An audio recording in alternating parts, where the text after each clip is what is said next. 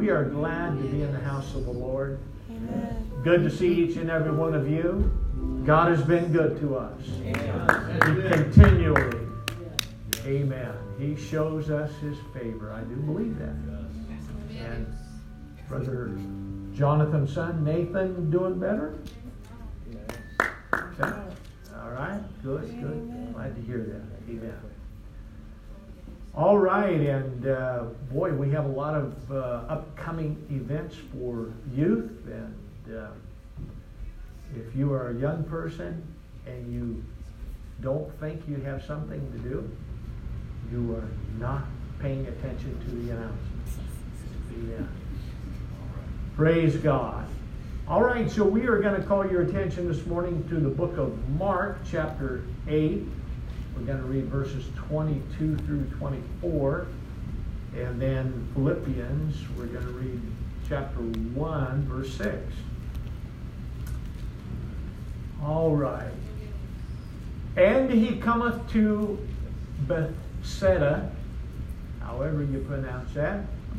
And they bring a blind man unto him and besought or begged him to touch him. And he took the blind man by the hand. Can you imagine? You're blind. You have no, really, you don't have a, a good idea of who this one called Jesus is, other than he can hear. He hears what's going on. He's got all these people, and they're got him convinced somehow that Jesus is the answer. But Jesus grabs him by the hand. Always been, I don't know about you, but I've always been uh, intrigued by the story of the angels going into Sodom and Gomorrah and rescuing Lot. Remember that story? Those the Bible says the angels took them, took Lot. They took him by the hand and kind of drug him out of that place. Well, I can only hope that I have a, a relative by the name of Abraham that has a relationship with God and can pray a prayer, right? That would send that kind of, of a, a, release into my life. Amen. So anyway, so Jesus took the blind man by the hand. He led him out of the town. And I know I'm not reading this correctly, okay? But, and when he had spit on his eyes,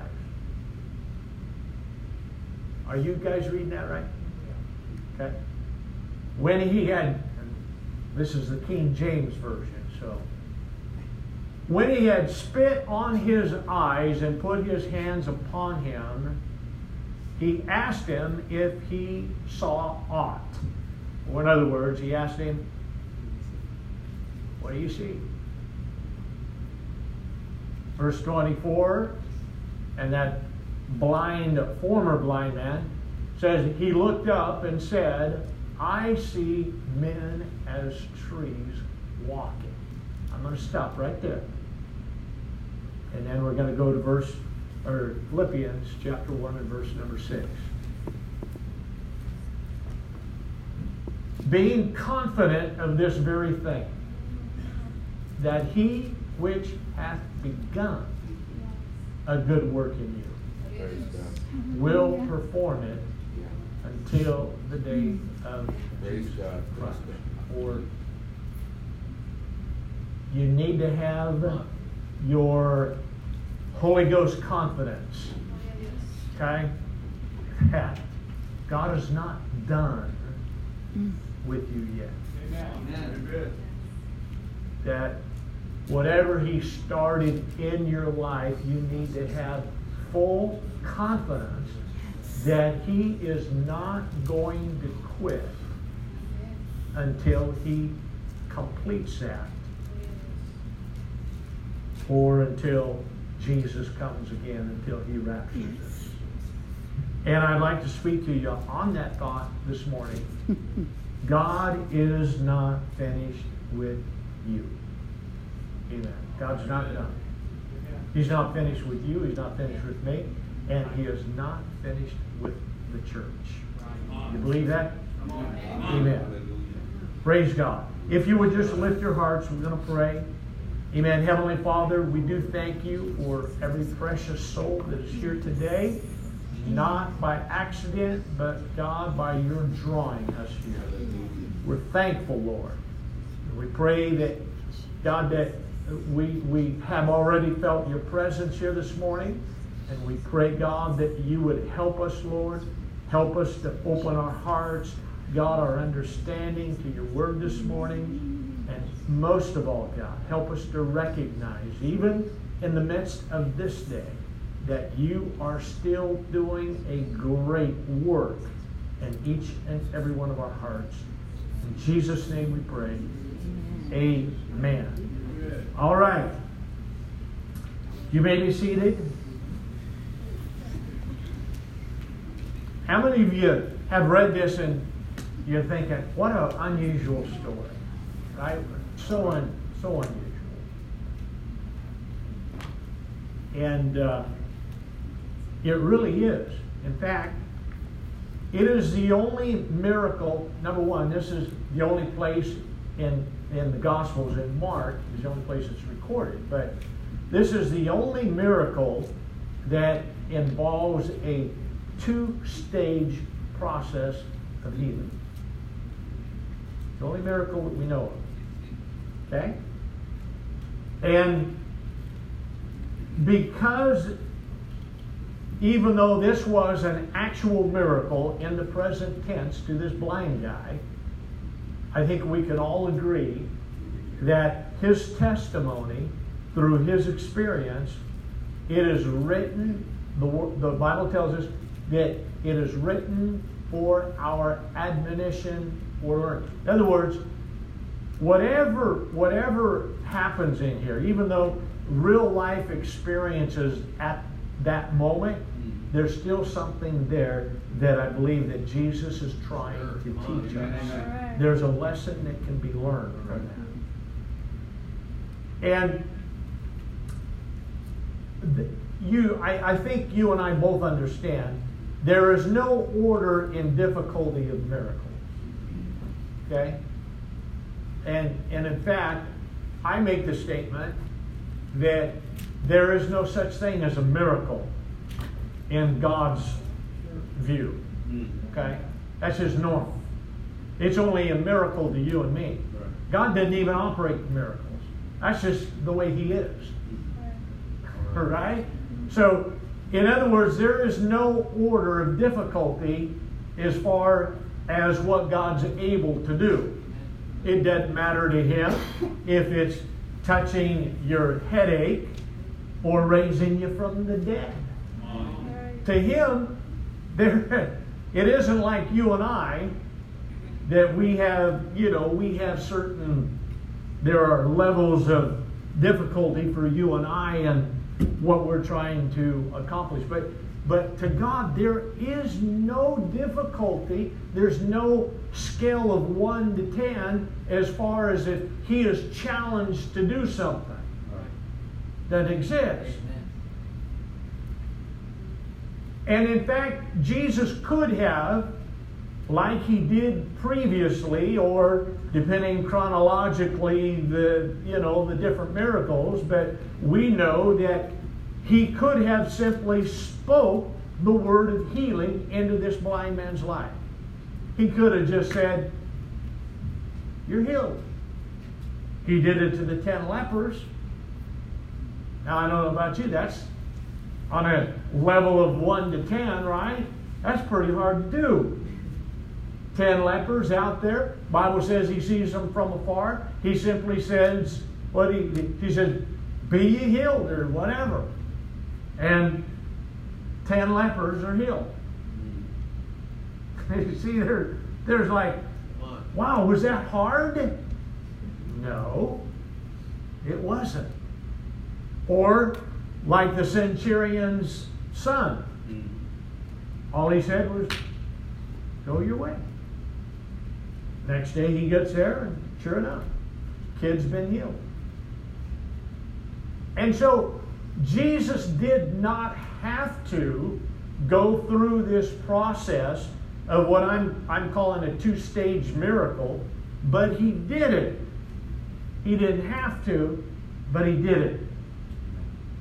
And there's a couple of, of points I want to make before we get into this. A couple of things. In this, I believe Jesus is teaching us the value of ministering to us as individuals. All right?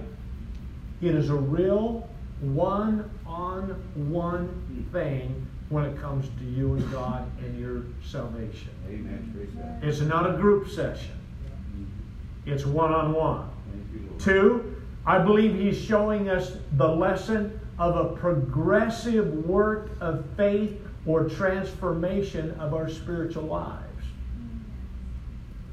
Because what he could do, Brother Jacob, when you were baptized and filled with the Holy Ghost, he could have absolutely made you perfect right then if he would have wanted to.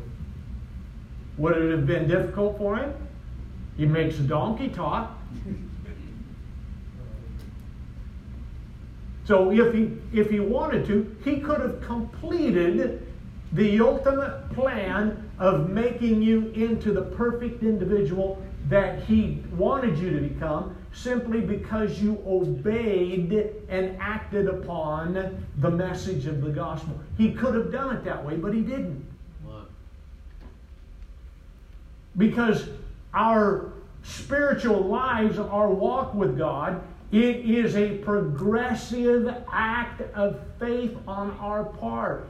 It involves us growing and developing. It doesn't happen overnight. How many of you still have work to do? Amen. Some of you don't.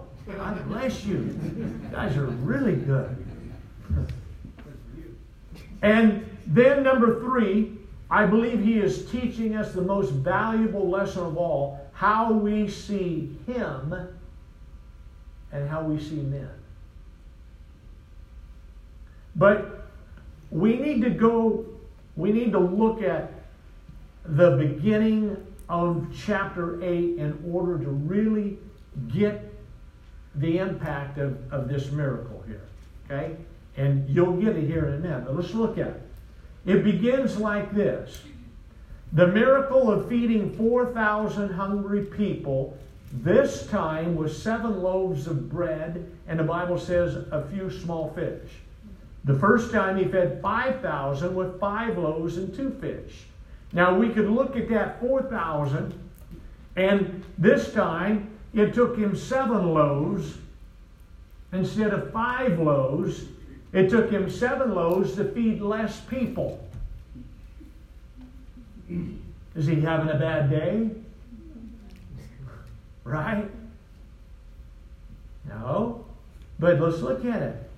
And so what happens then in verse number 10, after this, we find Jesus and his disciples getting into a boat and going to a place called, I don't know how to pronounce it, D A L M N U T H, Dalmantha, I guess, okay? And now watch what happens, okay? So the, the beginning of this chapter and leading into this miracle, we find that he feeds 4,000 4,000 people. He gets on a boat. He goes to Dalmanthu, and the Bible says the Pharisees come out and they begin to question his deity. The Bible says, seeking a sign from heaven, tempting him. In other words, they're wanting a miracle. They're wanting him to do a miracle on their terms. They're saying, if you are the Son of God, basically, I'm paraphrasing, say, but show us a sign from heaven. Bible says. They want a miracle on their terms. God don't work that way. In fact, the Bible says that, listen to this, says, Jesus sighs deeply in his spirit. What does that even mean? What does that mean? Can you can you can you catch the, the picture? In other words, the Pharisees tempt him, questioning his deity, because they're saying, We want you to do a miracle now so that we can see it. The Bible says that Jesus sighed deeply in his spirit. Okay? Somebody, right? What's that? I don't know. But I can tell you what it means. It means that that the Lord was very, very disappointed with what they were asking him to do. He was disappointed. And he goes on to say, This generation seeks after a sign. He says, There shall no sign be given unto this generation. Okay, so so get that. Then verse 13, he leaves them. He leaves them. Bible says he gets back into the ship. They go to the other side, and this is where the story really gets interesting. Verse 14, the disciples, the Bible says, now, I don't know about you, but I've read this time and time again, and I've always thought it's so convoluted, per se, right? Because so many things are going on, but here they get back into the boat, and the Bible says that the disciples, they begin to question themselves. The disciples had forgotten to take bread, and they only had one loaf between them. So what? Now listen. And verse 15, and Jesus, the Bible says, Jesus charged them, saying, Take heed Beware of the leaven of the Pharisees and of the leaven of Herod. In other words, he's saying their hypocrisy and pride clouds their vision and their understanding as to the purpose and the identity of who I am. The Pharisees want a sign, and later on you find that even Herod, the Bible says later on, Herod calls him in because he always wanted to see him do a miracle. So he told him, he says, Beware of the leaven, hypocrisy. We know Jesus called the Pharisees hypocrites. He says, Beware of that because if you get into that, that mindset of, of ever questioning whether I can do something, then you lose the whole purpose of why I am here. Mm-hmm. He is not here to produce miracles. He is here to save your soul. Amen. He is here to give his life as a sacrifice for your sin. And so, verse 16, the Bible says the disciples reasoned among themselves, well, it's because we have no bread. So they're, they have no idea why. And then it even gets more interesting. Listen to what sounds like a very harsh answer from Jesus. When Jesus knew it, that they were arguing somewhat, they, they couldn't understand what he was talking about, the Pharisees and Herod. The Bible says that when Jesus knew it, he said unto them, Why reason you because you have no bread? Perceive you not yet, neither understand? Is your heart yet hardened?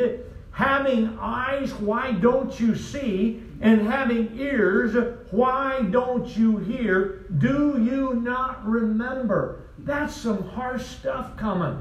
Right.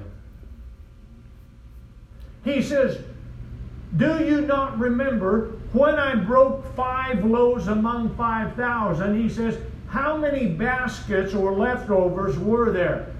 They said, 12.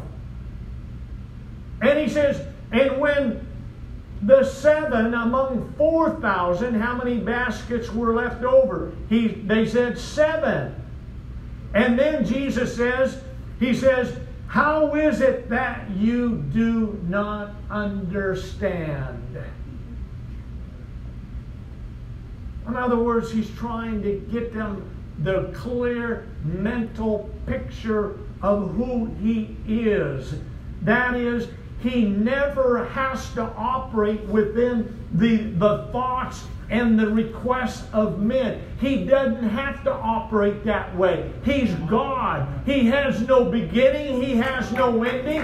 He can work a miracle in your life any way that He wants to work a miracle in His life. And it doesn't matter how much time He takes to do the miracle. One thing he was trying to get them to understand, he says, Listen, don't you understand that I am a God of abundance? I am always going to exceed whatever the need is. When there was 5,000 people, there was plenty left over. Why? Because I am a God of abundance. I do not shortchange my people. Hallelujah. Their minds were all of, they're saying, well, now we only got one loaf. What are we going to do? He's getting on it. No, no, you need even understand that He is a God of abundance. He is a God of overflowing. He wants to bless you. He doesn't want to restrict your life. He wants to add value to your life. He wants to make your life overflowing. But you got to understand that He does not operate in the way and the way that you want Him to do all the time. If He wants to spit in that gentleman's eyes to produce the miracle, then He will spit. Hallelujah. Amen. Which brings us to Bethsaida. They bring him a blind man. They beg Jesus to touch him. He takes the blind man by the hand, leads him out of the crowd. You understand that, that he does not operate well on a one to one when he's in a crowd, when you are in a crowd. He wants you and him to get uh, to get outside the group. You got to leave the, the crowd. You got to, if he took that man by the hand, he had never felt the touch of the God man before, but he recognized that he was leading him to a place of the miraculous. Hallelujah. Amen. He believed it.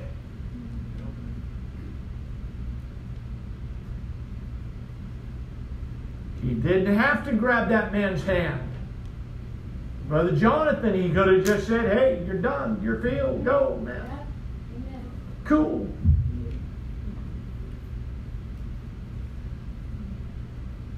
He did not have to lead him out of town. But what he's doing here, he's teaching us the value he places on ministering to each one of us as an individual. Our miracle of conversion is not ministered in a group session.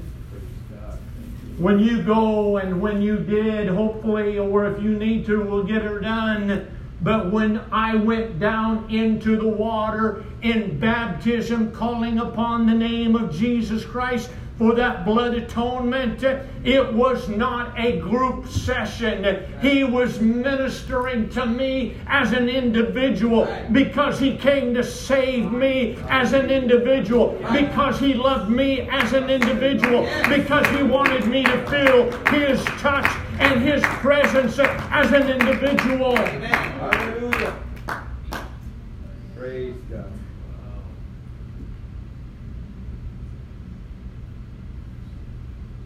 In a sense, we can say our experience is the same according to the new birth, but it's not the same.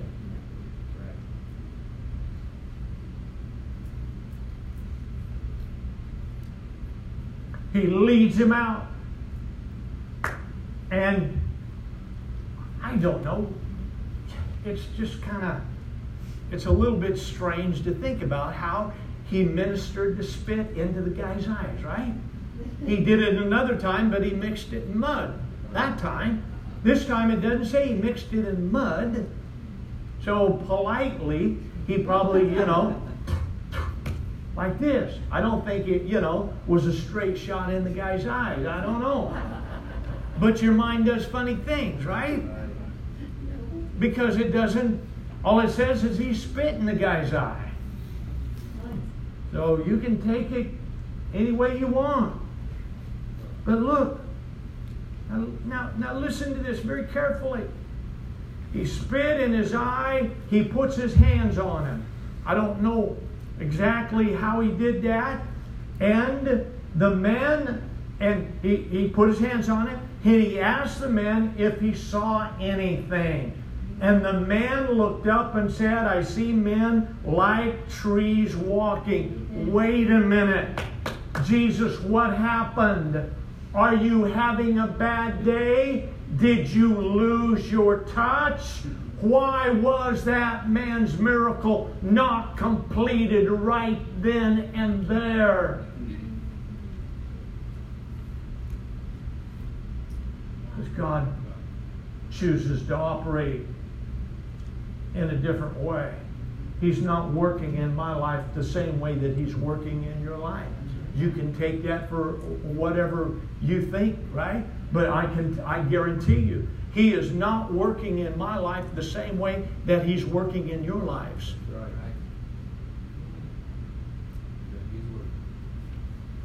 And it is His prerogative of when he completes this transformation in my life. It is entirely up to the mind and the will of God. He could have let that man sit there for however long it took before he completed what he started. But here's the question. Here's the question See, Jesus was not finished. The problem was this man's perception, the way he was seeing the world, was not really true.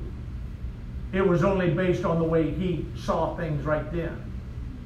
He could see things he had not seen before, but he was not seeing the true world.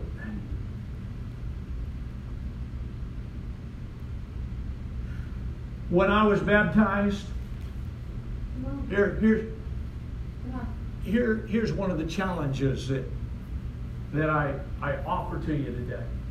See, sometimes when we're baptized, sometimes when we're filled with the Holy Ghost, okay, we come up out of that water and everybody said, you know, everybody said, hey, how do you feel? You know? Hey, how are you? You know? and everybody's shouting and jumping because they, they, you know, they want you to feel what they felt. To, you understand? But listen to me. You know, part of our challenge sometimes is this yes. that people don't get the complete fulfillment of what they need at the time of conversion. Are they saved? Yes if they've gone down in that water, if they've repented and gone down in that water in Jesus' name and God's filled them with the Holy Ghost, they're rapture ready. But listen, that man, he could have answered dishonestly. How you, hey, how you doing? To listen, when when a uh, when an addict comes out of that water, they're emotional. They've been filled. Sure, they're going to feel good, but Come Monday morning, hey, how you doing? Well, the problem is sometimes is that they we answer dishonestly. We say, "Oh yeah, we're good, man. We're good."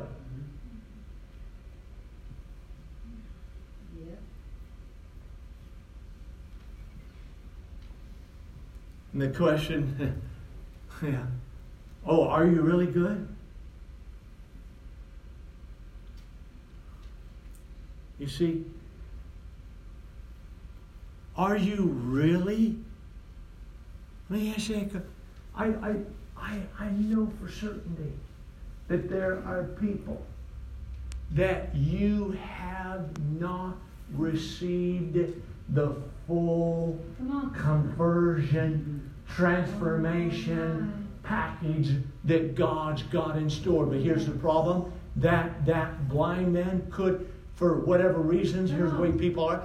We're, we're, we're uh, intimidated because we don't want people to feel like, oh, I don't want to really tell you the way that I feel, but I really, I was hoping for more. Oh my. Ah, you know, Bridget, I was really, exp- but no, no, no. We don't tell people that. We tell them, oh yeah, man, we're good. And all of the time, Jesus is waiting for us to answer the question honestly. What, how do you see? Not how do you feel. Because, you know, we're pretty emotional. One, you know, during a song service, we'll be jumping and then pretty soon we'll be bawling. we're in, yeah, or laughing or whatever. But, did, but that man, he could have, if he would have answered dishonestly, I believe Jesus would have sent him on his way. And he could have said, Oh, yeah, I see. Oh, how do you? Well, I see okay until Monday morning and I stumble out the front door. Why? Well, because I still got issues. But no, that man answered honestly. He said, All right, he says, I see, I see men, but they look like trees, man. Were the men trees? No. They were real people, but he couldn't see. But here, the key the Bible says that Jesus reached, he touched him the second time. And the Bible says he made him look up. Here, I here I believe this that the second time after Jesus touched him, Bible says he made him look up. The first face clear that he saw was the great healer of his life. And when he seen Jesus, Bible says that he saw every man clearly. And here, Praise God. Hallelujah. And here's, listen, what happens is God could have, He can do anything He wants. He can do anything He wants. But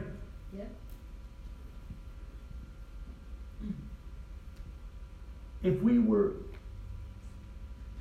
here, here's what happens in life. Life happens. The world changes. And if we're not careful, Jesus said you need to be aware of the leaven. And if we're not careful, the outside influences and we we don't see things like we used to.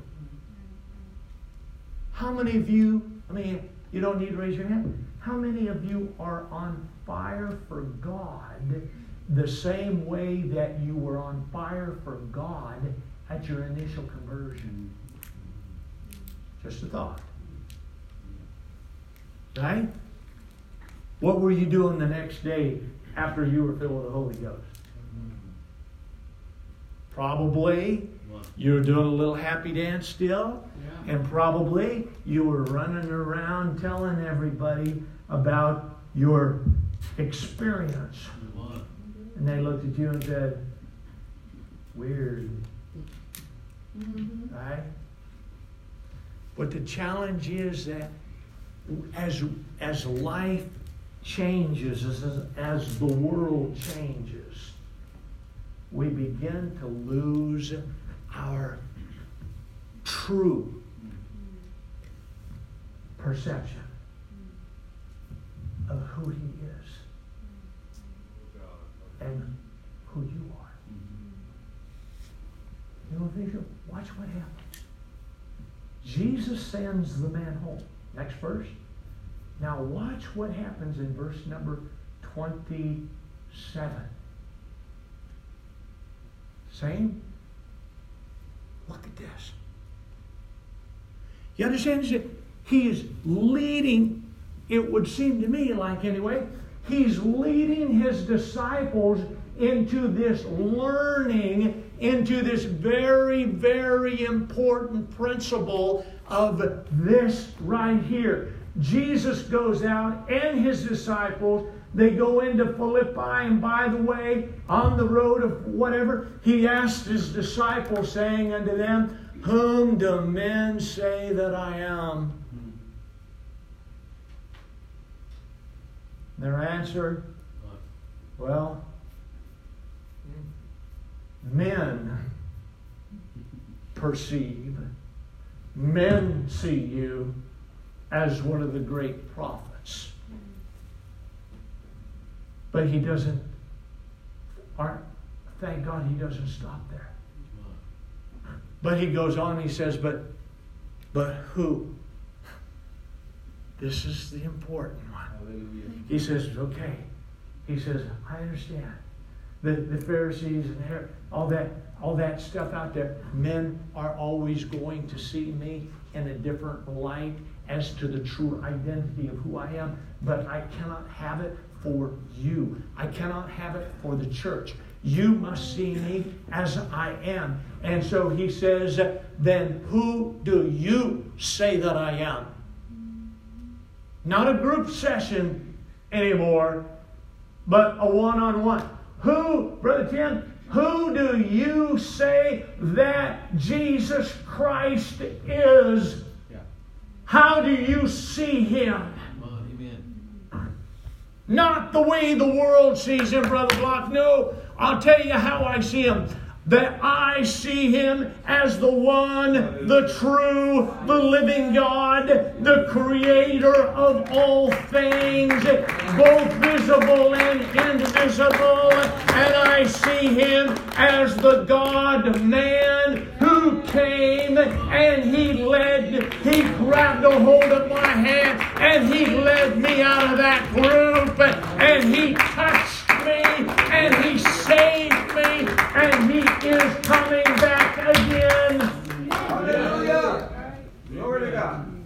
Hallelujah. Amen. Praise God.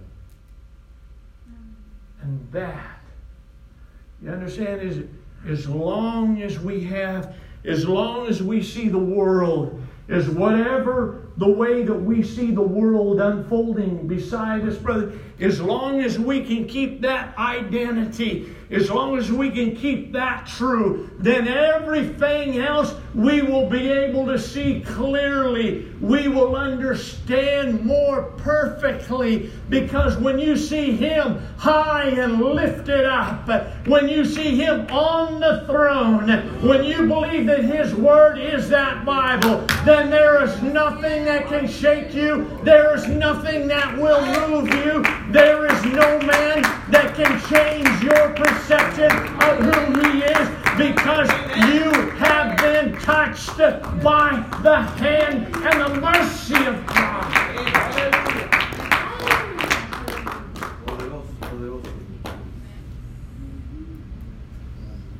And once, once you see Him as He is, then you will see men, not men in a forest with just numbers on but you will see men and all things clearly because you will understand that the value of a man's soul is his true worth and identity, that you are worth more than every ounce of gold and every ounce of silver in the world, that your value is worth more, more, more. And in fact, here's no matter what you do, no matter what you do, the way God sees you, your worth, your value will never change in His eyes. You understand that? That's not giving you a license to go live in the pig pen. But I'm telling you, even those that are in the pig pen, their Sister Molly, if I get this right, their value still has not diminished in the eyes of God. Praise God. Hallelujah. Thank you, Lord. You can do nothing that would diminish your self worth in the eyes of God. It's impossible.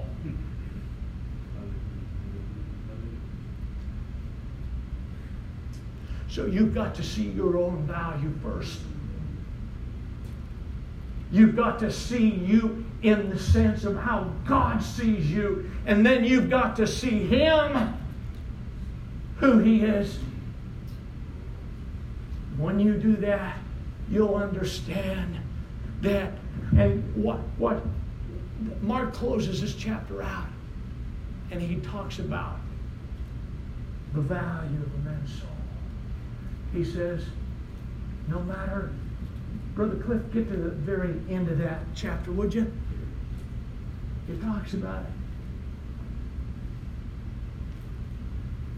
But it goes about, yeah, here we go. In there 39 maybe, he talks about the value of, says what, what profit it says. It's in there, chapter 8. Trust me, it's there. He says, what profit?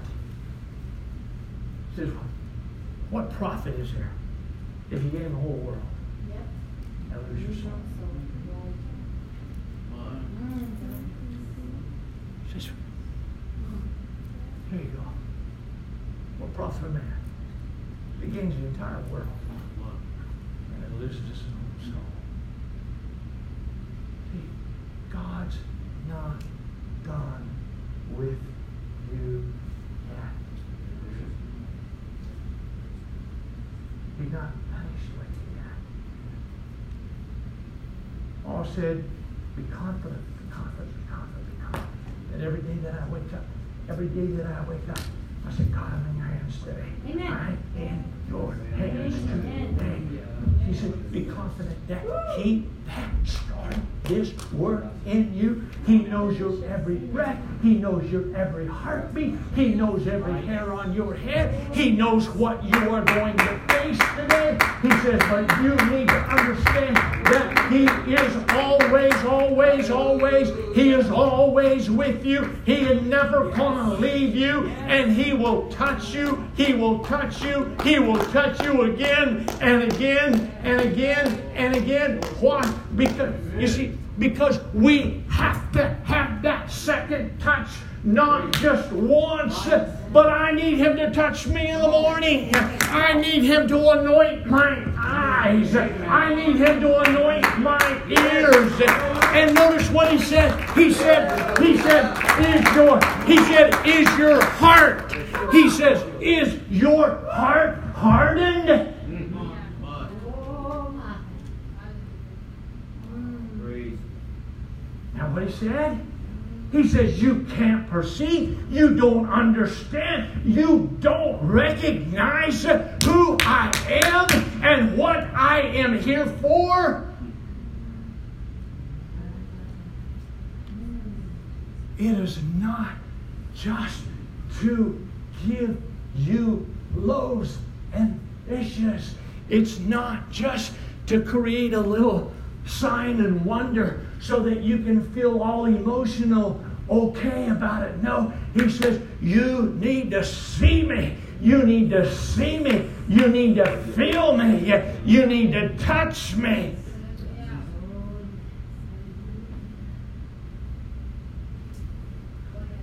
Because today, if we're not careful, we are losing the true value or perception. I don't like to use it. We're, if we're not careful, we can lose the real value of certain groups of individuals in our day.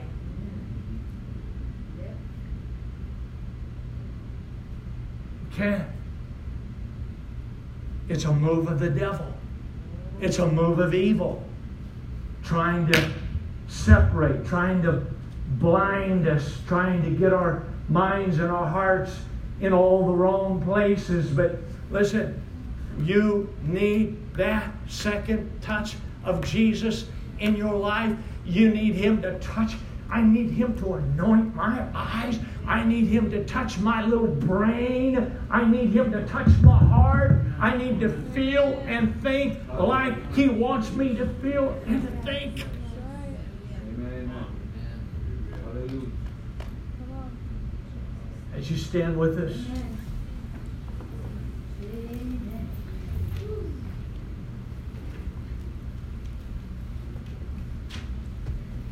if those people would have been around during that, when Jesus first touched that blind man, here, here's what I would have, here's what we were following, you know, a few, certainly not me, but, huh. So, wow, would you lose your power, Lord? You having a bad day? Because the first time you should have, the first time you touched that man, he should have been healed. What happened? You're losing some of your.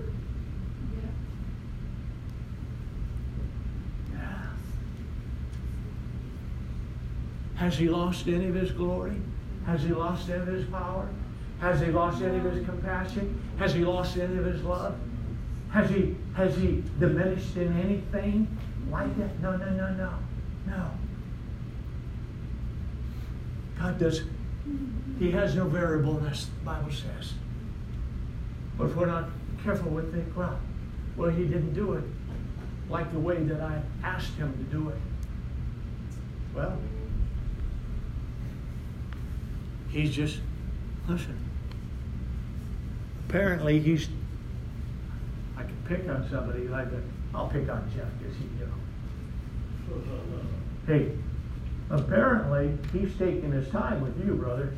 Because you are really, you know, you got some issues. You, you know, you need to. Come on. You understand? Who am I to question mm-hmm. how he operates?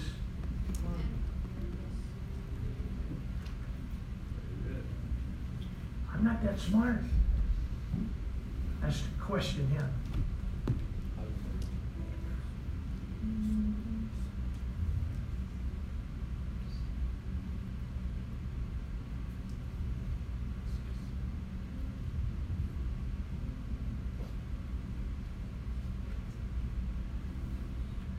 Second Corinthians 3:18. See, we are in a progressive work of faith. Transformation. Second Corinthians 3:18 says we are changed into his likeness from glory to glory by the Spirit of the Lord. 1 John 3 2, Beloved, we are the sons of God, and it doth not yet appear what we shall be. On. Talk to the hyphen class today about potential. What's inside of a seed of greatness. That's right. A seed of greatness in each one of right. us. Amen. And Yes. there are seeds that can be dormant for years, on. but do they lose their value? No. No. No. They just need fertile ground. John says, Beloved, we are the sons of God, and it doth not yet appear what we shall be. But we know that. We're confident when he shall appear, Yes. we shall be like him, for we shall see him as he is.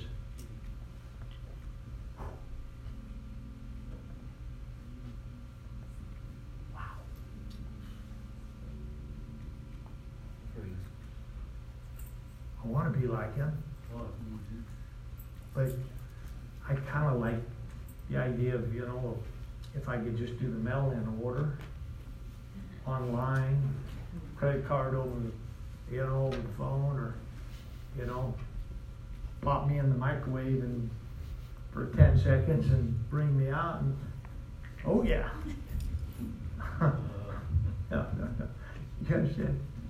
Brother Tim, it takes him your lifetime to mold you and shape you right. into his likeness. That's right. Thank you, Lord. Amen. Amen. Oh, your value is established by God. Nothing can ever change that. The only thing that can change is that we can be deceived into unbelief and remain lost and blind. Amen. Truth is timeless. Jesus is truth. It cannot change. Amen. And your value, your self worth, can never change. He's not done with the church. Think about this for just a moment. I know they always they tell us we're in the Laodicea age, you know? If you read that, you're like, great. No matter what I do, I'm in lukewarm. I can't do anything. I'm just, I'm in Laodicea because that's, you know, the seven whatever, you know. They say that's the time we're in. There's nothing I can do about it. Oh, yeah. You understand that he has been working on the church for 2,000 years. You and I, we are the choicest of the choice, the bestest Amen. of the best. Amen. And what he started, he's finishing Come on. in you. We are possibly the completed version of the bride of Christ. Wow. I'm just saying.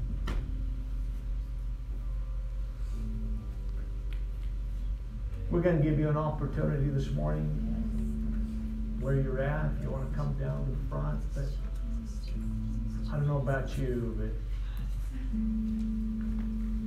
I want to be touched by Him Amen. every day.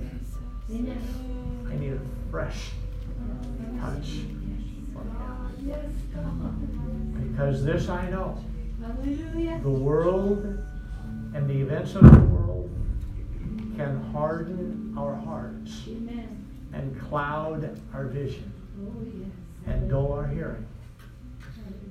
And that that's not the way that it's supposed to be. But the only way that we stand to say, God, I need you to touch me again. Touch me again. I'm not.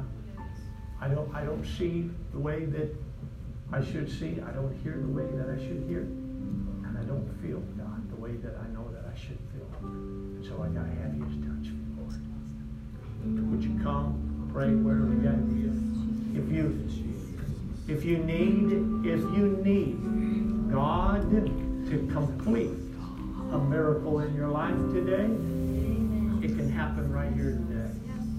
That's right. He may, listen, there may be an ongoing issue that you felt at one time that God touched you and you thought you received a word or something from Him saying that it was going to come to pass. But this may be the day that He completes what He started. It could happen today. It's up to you to reach out Thank you, Lord. and say, God, if this is my day, well, touch me, Lord.